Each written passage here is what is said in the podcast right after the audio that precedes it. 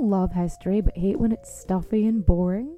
Well, look no further and join me, Katie Charlwood, your friend, the neighborhood social scientist and reader of books, as I delve into unsolved historical mysteries, murders by gaslight, and of course, women who have been misrepresented through all time. On Who Did What Now, the history podcast that's not your history class. Listen wherever you get your podcasts. If you like this podcast, can we recommend another one? It's called Big Picture Science. You can hear it wherever you get your podcasts, and its name tells part of the story the big picture questions and the most interesting research in science. Seth and I are the hosts. Seth is a scientist. I am Molly, and I'm a science journalist. And we talk to people smarter than us, and we have fun along the way. The show is called Big Picture Science, and as Seth said, you can hear it wherever you get your podcasts. What follows may not be suitable for all audiences. Listener discretion is advised. The world is full of stories. Stories of mysteries, of curiosities, of oddities. Join Kat and Jethro Gilligan Toth for the strange, the bizarre, the unexpected as they lift the lid and cautiously peer inside the box of oddities. You want to know how gross we are? Well, here's the thing. Uh, we just fir- Weird first, way to start the yeah, episode. it, it kind of is. Um, but we have had this thing. Who's going to clean the fridge out? Well, it's your turn to clean. I'm not going to clean. You clean the fridge out. So we decided the other day we were going to do it together, and we cleaned the fridge out. And That's us, teamwork. and we found uh, a sealed bowl. What kind of bowl is that? It's like a Pyrex bowl. but with one of those vacuum seal tops Yep. To it, full of something that looks like some sort of a um, chipotle mayonnaise It was some sort of sauce. Yes. sauce that you had concocted. I think you made it, but okay. It's been in there since before the live show, so probably sometime mid January. I have no recollection of when it made its way into that fridge. So obviously we don't want to throw away that beautiful Pyrex bowl, so it's been sitting on our cupboard, and it's kind of been an unspoken thing. Um, who's going to clean it out? It's been days now. Neither one of us have even brought it up yet. It's still sitting there on the counter. Yeah, when are you going to get to that? Well, I did not make that. I think you did. No, you made that, and you put it in there. So I think you made it. I think it's Big Mac sauce, and I think that you made it. if it's Big Mac sauce, I will throw it away. But I'm pretty sure it's not Big Mac sauce. Well, why don't you go ahead and open it up no. and check it out? And that way we'll know and we can move forward uh, appropriately. I got to go though. Um, go ahead and open that up. Let's open it right now on the podcast. I'm to go get it. Gonna oh, don't open right it in here though. Yeah, I'm to open it right in here. This is our bedroom. It's a sacred place. I'm opening it. Can you do it on the deck? Oh God. Here it comes. Oh God, no, no! I'm so nervous. I'm so nervous. That's the vacuum seal. That's the Pyrex. No, it's gonna smell bad, and then we're gonna have to sit in here with the smell while we record. That's gonna be I'm opening the deck. okay. Oh, it's the uh, spicy chicken sauce that I made. Remember? you remember when I made those uh, spicy chicken sandwiches? I threw it off the deck. That was your own doing. I'm okay. Let's go. Ooh, that was rough. Well, you put your face right in it. Well, what do you think is? I, I wanted to determine whether or not it was Big Mac sauce. And I find it interesting that as soon as I took a big whiff of it, you recognized what it was. it just came to me. Let's move along, shall we? It's because of the bits in it. I didn't notice the bits before. And once you opened it, I saw the bits and I was like, oh, yeah, that's right. Mm-hmm. Did you like that? Do you feel vindicated? I feel vindicated and a little nauseated. I, uh... All right, go ahead. Okay. So we've talked a couple of times about what we want done with our bodies when we kick it. Yeah. Um, and we've got some great ideas, I think. Uh, overall, we just want not to be a burden uh, to our families or the earth. And uh, after that, we're kind of flexible. I want to be a funhouse prop. Well, it's interesting that you say that. When Angel Luis Pantojas was alive, he had said that he wanted to be on his feet all the time, even when he was no longer alive. And his family, when he passed away, wanted to honor his wishes. And Marin Funeral Home in San Juan, Puerto Rico, made their request a reality. I think I know what this is. I think, oh, this is okay, go. His funeral, which is called a muerto pereo, which translates to dead man standing, featured Pantojas' corpse wearing one of his everyday outfits jeans, long sleeve tee, what looks to be Converse sneakers, uh, standing in the corner of the room of the funeral home for the three day wake. Yes. I saw pictures of this. It's it's remarkable. It really is.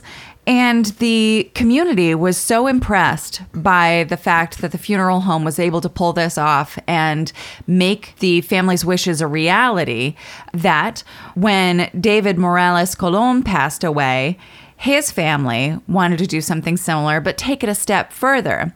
Colon had always told his family that he didn't want a traditional funeral. And so when he passed, they had his body embalmed and placed on his Honda motorcycle. I've seen that one too. That's the one that really stuck in my mind. It's incredible. he looks He looks like he's really enjoying his last ride. That's right. And his family, of course, wanted to remember him doing something that he loved. Now, keep in mind, he was not buried with his motorcycle, but his entire funeral did feature him posed on the motorcycle. Is this becoming more and more a popular thing? It seems to be very localized. This is in Puerto Puerto I want to say this right. Oh, geez. Couldn't you just say Puerto Rico? Puerto Rico. Puerto Rico. Pu- Puerto You can Puerto overtrill, Rico. is all I'm saying. Rico. Puerto Rico. Puerto Rico. Also in San Juan, Edgardo Velasquez. Velasquez. Velasquez. Velasquez requested that his family honor his occupation. He was very dedicated to being an EMT. And so Marin Funeral Home honored his wishes by displaying his body in his EMT uniform inside an ambulance. They posed him driving the ambulance, thus celebrating his life's work on his final day. Did they bring the ambulance into uh, They did. the chapel or the funeral home? It was They- the funeral home. Wow.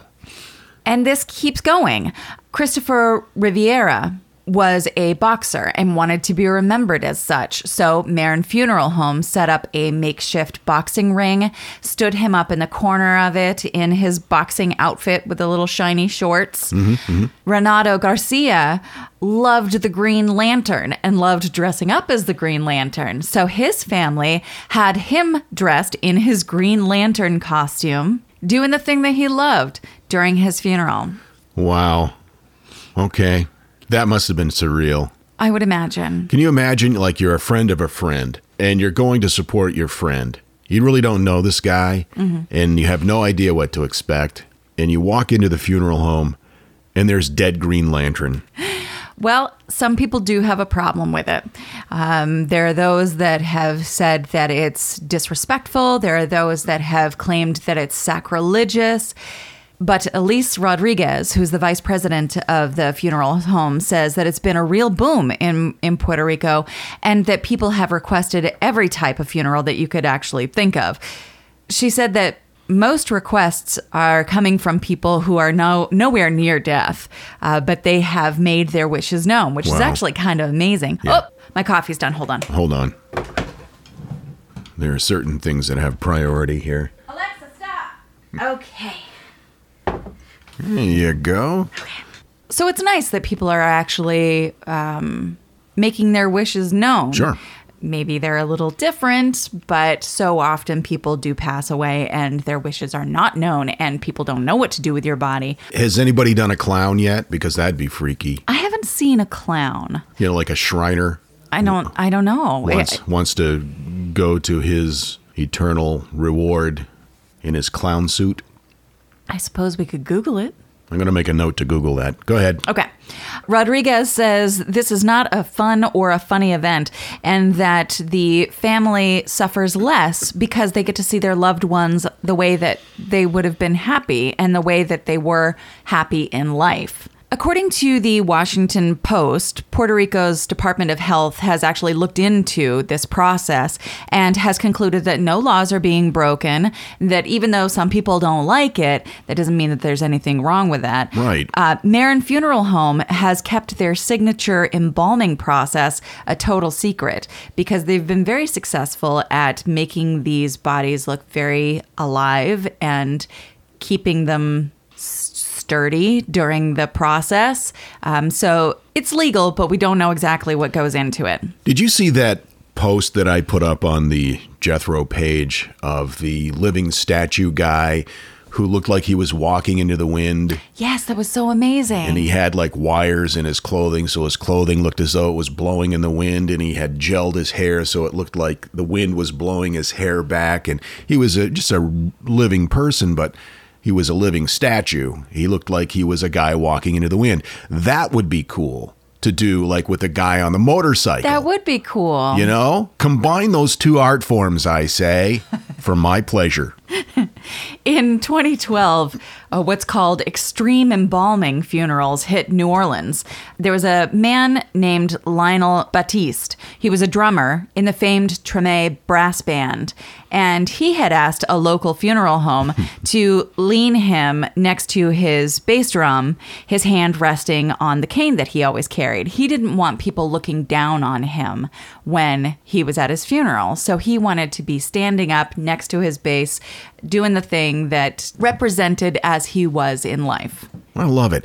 I, I did I read about that too. And from what I recall, the lines to view the body went around the block. People who didn't even know him wanted to come and, and check this out. Well, it's also, I mean, he was, it would have been, I think, probably a combination of things because he was part of a band that was well known in the region. And, you know, so I'm sure, Sure. there were fans, but also there's a little bit of a looky loo factor. there. Absolutely. In Ohio, Billy Stanley, who was 82 when he passed away, he was buried in a glass casket astride his beloved Harley Davidson Electra Glide Cruiser. Nice. He had asked his family that he be memorialized in this way. The casket was actually made so that it could be towed behind a vehicle. So he ah. Was riding to his own burial God, that's that is wonderful. I in a glass casket. It's so cool. Wow. Um, he had started funeral preparations himself by buying three large plots next to his wife Lorna uh, that were big enough to accommodate him and his bike. So they they did bury his they Harley. buried his Harley. wow. No, stop it. Do you know where that was exactly? Because Back in New Orleans, Miriam Burbank, who was a Saints fan, her daughters had the funeral home arrange her body for the funeral, sitting at a table, dressed in black and gold, with a menthol cigarette between her fingers and a can of Busch beer at her side. It was actually quite an elaborate set that they had arranged. There was a picture of a loved one on the table next to her. Uh, there was a glass of wine nearby, a bottle of Jack Daniels. Nope, Jim Beam in the background. It was very elaborate, and uh, the, her family said that this is the way that she wanted to be remembered. and they photographed that. Yeah. Okay, that's cool because that is the current contemporary version of Victorian death photos. A hundred years from now, people will find these photos and say, those guys were weird. It's um it is weird, but it's weird because It's just different. different. I love it. In April of 2014, there was a service for Mickey Easterling. She was a socialite and a proficient party hostess in New Orleans. Her daughter spoke with reporters and said, My mother had told me years ago I want to be at my own funeral having a glass of champagne in one hand and a cigarette in the other. And so there she was at her funeral, greeting her funeral guests from an elegant bench in the lobby of a historic downtown theater Oh my God. dressed to the nines, like big fancy hat with the veil. It was a whole thing. She was obviously the life of the party, maybe also the life of her funeral, which is weird. Or the death of a party. Sure. So, Mr. Charbonnet, one of the owners of the New Orleans funeral home that we were talking about, spoke with the New York Times, acknowledging that he was not the first to do this. And mentioned that in 1984, the funeral of Willie Stokes Jr., a Chicago gambler known as the Wimp, featured him at the funeral, seated behind the wheel of a coffin made to look like a Cadillac Seville. Wow. It was pretty fancy. Wow. Mr. Charbonnet boasted that his 132 year old funeral home is well known for big, different funerals and told reporters that a couple of weeks before this interview, they had had a mariachi band as part of a funeral. And there are, again, haters he actually refers to the haters uh, during this interview and is receiving texts from haters during the interview and chuckling as he reads them. Other funeral directors, especially, uh, have a problem with this. They again state that it's disrespectful, though it's not doing things against the the person's wishes. Thank you. The vice president of the Mirren Funeral Home in Puerto Rico, when she was speaking to this practice, said that there are things that they won't do. Obviously, she said that there are things that they they would not partake in, that they won't pose them in certain positions, that they won't have them wearing certain things, that they they do keep it clean, if you will. And Mr. Charbonnet admitted that his wife is one of the people who does not approve of the way that they handle these extreme funerals, if you will. Um, which must make things kind of difficult going home at the end of the day. Yeah, conversation around the dinner table is probably awkward. But obviously, there have been uh, local priests involved in these funerals. They're obviously giving the okay. And besides that, they're honoring the family's wishes. And in the end, that's really the thing that matters. Sure, yeah. And as you stated before, it's not like they are doing something with the body that the person didn't know was coming. I mean, they they wanted this to happen. Yes. It's not like Uncle Joe is dead. Let's pose him in a funny way. Right. It's not like that. No. Although that would be fun. And it would be, in my opinion, more disrespectful to complete a funeral against their wishes. So, Yeah, right. for instance, the bass drum player from that band in New Orleans, he didn't want people looking down on him during his funeral. So, wouldn't it have been more disrespectful to put him in a coffin and have people looking down on him? Absolutely. I think so. Absolutely. Anyway, um, that's standing funerals. A good day. I love that some of the people like to do this with the idea in mind of portraying what they loved to do in life or what they did as a vocation. We, if we go together, let's say, Mm-hmm. Which I plan to. okay, well, you Keep know, that in mind. Hopefully, Wink, it'll be many, many, many, many, many years in the future. But if we do, we should uh, have them prop us up in front of a couple microphones Mm. in our podcast position. I don't think that's how I would want to be displayed. How would you want to be displayed? I don't know that I particularly want to be displayed. Hmm. That's, I don't think, my style. I always wanted to be a really good golfer in life, and I know that's not going to happen. So maybe they could just Ooh. pose me in a beautiful Jack Nicholson type of driving posture, like the top of a, of a golf trophy. Jack Nicklaus. I always get those two confused. Yeah, no, you should definitely be posed like Jack Nicholson. With a golf club or an axe. like, what is happening here? Here's Johnny. See, that I would find Yeah, terribly amusing. Damn it. I always I always get those two names confused, and I know the difference. It's fine. Jack Nicklaus. Just refer to Arnold Palmer from now on. yeah. Uh, if we're going to pose you like Jack Nicholson, you're going to have to be on a yacht with a bunch of young ladies around you. Well, that's okay too. There's a reason you didn't hear this at the start of the podcast. This is That Thing in the Middle. People will complain about anything. Uh, here are some cringeworthy and uh, crazy travel complaints. Number five, a reviewer of a beach in Thailand stated, The beach was too sandy. You don't want sand when you go to a beach.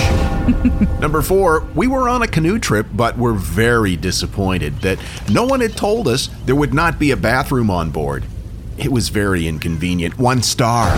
Number three, no one told us there would be fish in the sea. The children were startled. Number two, My trip was ruined when I got sunburned and got sick because of it. They should warn you that the sun is brighter in Mexico than it is in the United States. I would have used sunscreen, one star.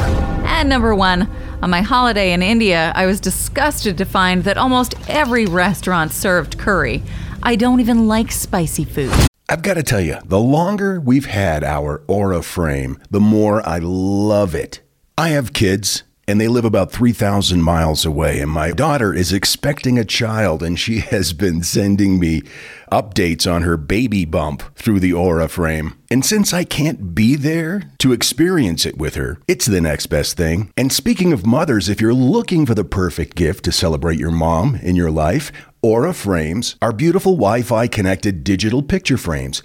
It allows you to share and display unlimited photos. It's super easy to upload and super easy to share photos with the Aura app. And here's the thing if you're giving Aura as a gift, you can even personalize the frame with preloaded photos and memories. We love Aura frames, and living so far away from family, thanks to Aura, it's the next best thing. It's like, it's like almost being there. And right now, Aura has a great deal for Mother's Day. Box of Oddities freaks can save on the perfect gift by visiting auraframes.com to get $30 off, plus free shipping on their best selling frame. That's A U R A frames.com. Use code oddities at checkout to save. That's A U R A frames.com and use code oddities at checkout, and you will save. Thanks, Aura Frames, for bringing my family a little bit closer. This message is sponsored by Greenlight. You know, as your kids get older, there are some things about parenting that gets easier. I remember once hearing my sister tell my little niece, If you put your pants on, I'll give you some Fresca. And when kids can start to reason that they get something if they do something right, it's a lot easier to manage them. Having that conversation about money with your kids, that's not the easiest thing in the world. Fact is, kids won't really know how to manage their money until they're actually in charge of it, and that's where Greenlight can help. Greenlight is a debit card and money app made just for families. Parents can send money to their kids and keep an eye on the kids' spending and savings, while kids and teens build money confidence and lifelong financial literacy skills. Your kids will learn how to save, invest, and spend wisely thanks to the games that teach kids skills in a fun, accessible way. When I was a kid, I had expected chores and then I had bonus chores. And bonus chores were where I earned money. And so if you're thinking, like, hey, my kid should be doing stuff around the house, yeah, no, you're not wrong. But maybe there's extra ways that they can learn how to be a successful financial money person. What was one of the bonus chores that you had to do? Rub my mom's feet. And what did that pay? I don't know, like a quarter or something. Millions of parents and kids are learning about money on Greenlight. It's the easy, convenient way for parents to raise financially smart kids and families to navigate their life together. Sign up for Greenlight today and get your first month free when you go to greenlight.com slash oddities. That's greenlight.com slash oddities to try Greenlight for free. Greenlight.com slash oddities. The only podcast that once shot a man for snoring too loud and wound up a New York sports writer. This is The Box of Oddities. We mentioned in our last episode that we may be going back on the road again with some live shows in the not too distant future. And we received a lot of messages and uh, emails, people suggesting places that we should uh, we should do a show. We're not ready to announce a whole lot other than we will be doing some shows the week of Halloween. Yes, and we are booked and ready to go for two Two venues um, right now. A third one is being mm, worked, out. out. And like we've always said, if you have suggestions, we do love hearing them. But more importantly, tell the venues Yeah, that you yeah. want them to have us because that's really the, the better way. Uh, Sure. we can't, you know. Yeah. Dear Grand Ole Opry, my name's Kat. I would like to do a thing at your thing. Can we do a thing at your thing? It's so funny that you did a story about dead bodies because um, I'm doing a story about a dead body. what is with this weird synchronicity? I don't know. This is three episodes in a row. I'm going to talk about the uh, bizarre exhumation of Peder Winstrup. Peder Winstrup. He was born April 30th, 1605, and died December 28th, 1679. He was the bis- Bishop of Lund in Scania, which is a region that uh, is now modern day Sweden. But while he was alive, it was uh, during his period. It was it was uh, ruled by both Danish and Swedish sovereignty at different times. Nord Nord, Nord, Nordland. I have you down for two queens. Winstrup was born in Copenhagen, which was then part of the Denmark Norway Empire. He was the son of Peder Jensen Winstrup, Bishop of something I can't pronounce. Excellent. He had quite a quite a storied life. He graduated the University of Copenhagen in 1633. In 1635, he was appointed royal chaplain in the household of King Christian IV. He was awarded a doctorate in theology in 1636 and then was made Bishop of Lund in 1638, according to Wikipedia.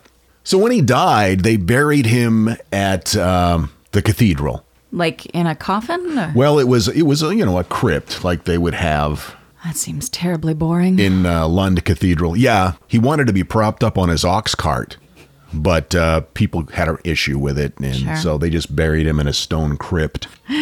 and there he stayed in the cathedral crypt until June of 2015 when they decided that they were going to move him to the Northern Tower. okay. Do we know why? I looked a number of different uh, sources. They nobody cites why. I Okay. don't know. Okay.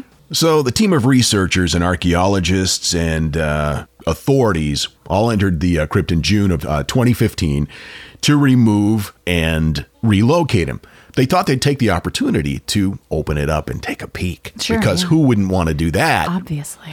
So they did, and they were shocked at what they saw.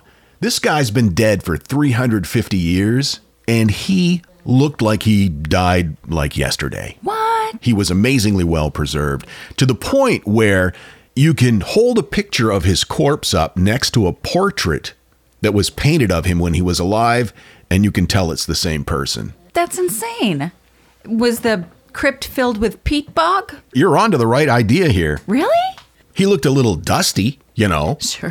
because he'd been dead for 350 years, but he was so well preserved that his, you know, he still had his full beard. He looked like he was just asleep. He he wa he had been sick before his death, so he was thin. But other than that, his clothes perfectly preserved. no. He had a little frilly frock on. What? They were amazed. So before they they I'm amazed. took him to his new location, they received permission to take him to run some tests. Primarily a CAT scan initially. They wanted to see what the heck was going on there. They discovered some amazing things. This guy, I'm going to show you pictures that you're not going to freaking believe it. Usually in a body that that's that well preserved, mm-hmm. the internal organs have been removed. That was not the case. Oh, so he was fully intact. He was. He was not embalmed in any way in, the, in a traditional manner. The body was in such good condition that it stumped them. They didn't really understand what was what the deal was. What they did learn from the tests was the first results showed this is how well preserved he was. He had dried fluid and mucus in his sinuses still Oh my goodness. which indicated that uh, he had been bedridden for a long time before he had died. And I'm getting this right from the Lund University website. Okay. Calcifications in the lung indicated uh, both tuberculosis and pneumonia. Oh. Plaque was found in the left coronary artery of his heart, the aorta, and the carotid artery, indicating that the uh, bishop suffered from atherosclerosis. Quote, the gallbladder also has severe gallstones, which could indicate a high consumption of fatty food, according to Caroline Arcini, the person who was in charge of this project. Well, that makes sense at that time period. Probably a lot of uh, Mutton. f- yeah, fatty meats. Yep. Also, his his teeth were pretty rotted out, so they determined high fat, high sugar diet, which was common for people who operated in that level of society. He also suffered from osteoarthritis in both his knee and hip joints. In addition, his right shoulder was slightly higher than his left due to uh, an injury in a tendon in his uh, shoulder. He was not doing well. No, well, he was 74 when he died. And that was really I guess friggin' at that old. time that was old. Yeah. So this all would have limited uh, Winstrup's mobility, making it difficult for him to carry out simple everyday tasks, like even, you know, putting his shirt on or combing his hair. So that's what the lab results found. The most amazing thing to me was after 350 years, he had antiquated snot in his nose. That's incredible to me. But did those tests reveal why he was so well preserved? Here is what they determined. Okay. According to World Archaeology, the bishop's head rested on a large fluffy silk pillow. It was stuffed with aromatic hops. It also included grain, mostly oats, some barley and rye, very little straw, lots of flowers and seeds, lavender, lemon balm, dill, juniper, leaves of common box, single seed, several other species as well. The coffin was stuffed entirely with uh, aromatic herbs. The mattress padding was filled with hops, some grain. It was very thin, not very soft, certainly not comfortable for a living person. Beneath the mattress and the pillows, a bed of uh, coarse plant matter. There were wood shavings in there, which was a custom shavings from the coffin. They would the woodworker would just put them in the coffin, and that tradition lasted until the 20th century. By the way. Interesting. Now, the reason they did this was because his funeral wasn't until one month after he died. Oh, so they wanted lots of aromatics and Yep. such so that, okay, Yep. got it. And they were placed in the coffin to add a pleasant smell at the funeral or to at least disguise the, the stench of the body. Poor people were buried within a day or two, but he was high society, and for high society funeral, dignitaries would, would come from all over the place. So this was a necessity. I want to be surrounded by lavender and lemon balm. Now, that sounds nice. So it was determined that the good condition of the body was the result of several factors. It was all of the plant matter and the herbs that helped uh, dry the body out. It was the constant airflow of where the body was located. A long period of illness resulting to the body becoming lean, death and burial during the winter months of December, mm-hmm. and being kept in a cold, dry crypt. So it was all just a combination of, of these things that caused him to look like he just died. Right. It's like how you store potatoes. It's exactly how you store potatoes or other root vegetables. Here's an interesting twist. Oh, okay. When they were doing the CAT scan mm-hmm. of the body, oh. oh, They you did- just got so close. Okay, hold on. Let Yeah. me scooch in. scooch in, Okay. okay. They noticed something strange under his feet and they investigated. They lifted his feet up and wrapped in a bundle under his feet was a dead baby. was actually a fetus, four to five months old. Why is that there? What is that all about? Under his feet. They tucked him under his feet. Interesting. There's all kinds of speculation as to what that's all about. Some people say maybe this child was his. That would have been quite scandalous at the time. What would have been scandalous? Because was he was he not with? He was not married. He was not married. Okay. Right, and he was a bishop. Oh yeah, no, that makes sense. This was a fetus that was four, five, six months along in uh, in the process, and had been dead for a while. At be- the time of burial. at the time that it was tucked inside the uh, Interesting. yeah. It's an- That's even more interesting. Yeah, yeah. So there's the theory that maybe there was something strange going on there. But they say probably it's more likely that uh, when children were born prematurely, they often weren't given proper Christian funerals. And some people would take the remains and hide them in church walls Sneak them in. or underneath the floors. And so, probably what has happened is just that that there was a miscarriage and that the remains were kept until Peder died because he was on his deathbed for a while. Mm-hmm. And then when they put him in there, they put the remains in underneath of his remains. Something about that feels very cinematic to me. Like I can see a movie being made about the plight of this couple that work closely with the bishop and they have a failed pregnancy and they're trying to figure out how to honor their their loved one and then this opportunity arises and they're waiting patiently for him to die and then uh you know you see how the movie's going to go Yeah. No, I think that that's probably exactly what happened. It makes sense. However, they said they were they were going to do um, DNA testing to see if they if the two were related. Sure. This was back in 2016 that they said they were going to do DNA testing. I can't find anywhere on the interwebelness the results of any DNA testing or even if they have been done. Mm. What I do know is that they had a second funeral. for the bishop or Yeah. for the the Yep. fetus remains Yes, apparently they did rebury them together. 15 months after being exhumed,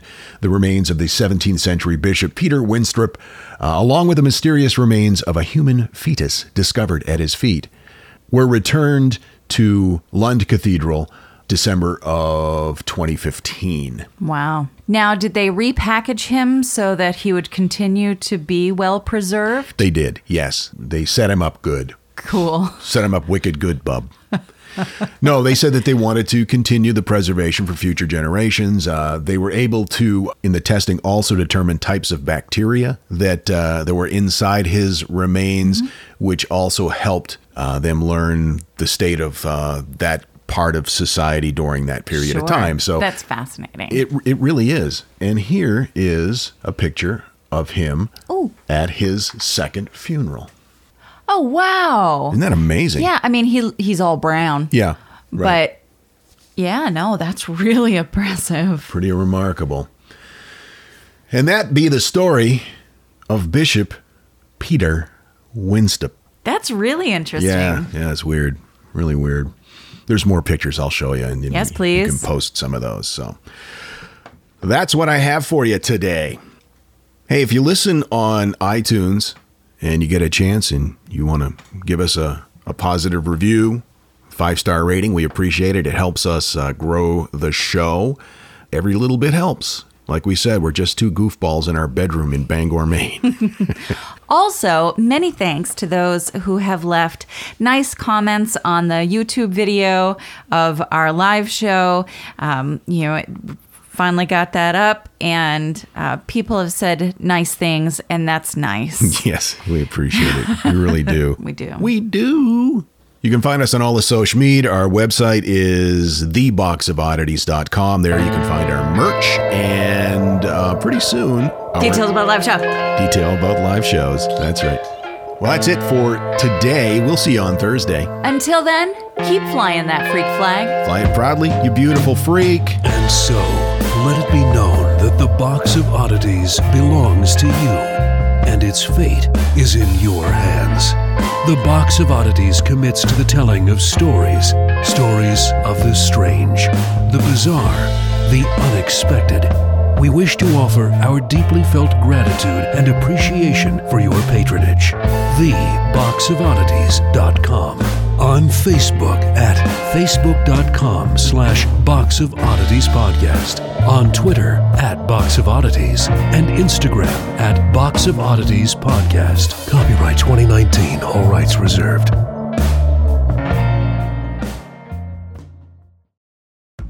All you need is a few minutes to start your day off with something historic when you listen to the This Day in History podcast. Every day there's a new episode for you to listen and learn about what happened that day way back when. So listen and subscribe to This Day in History wherever you get your podcasts. That's This Day in History wherever you get your podcasts.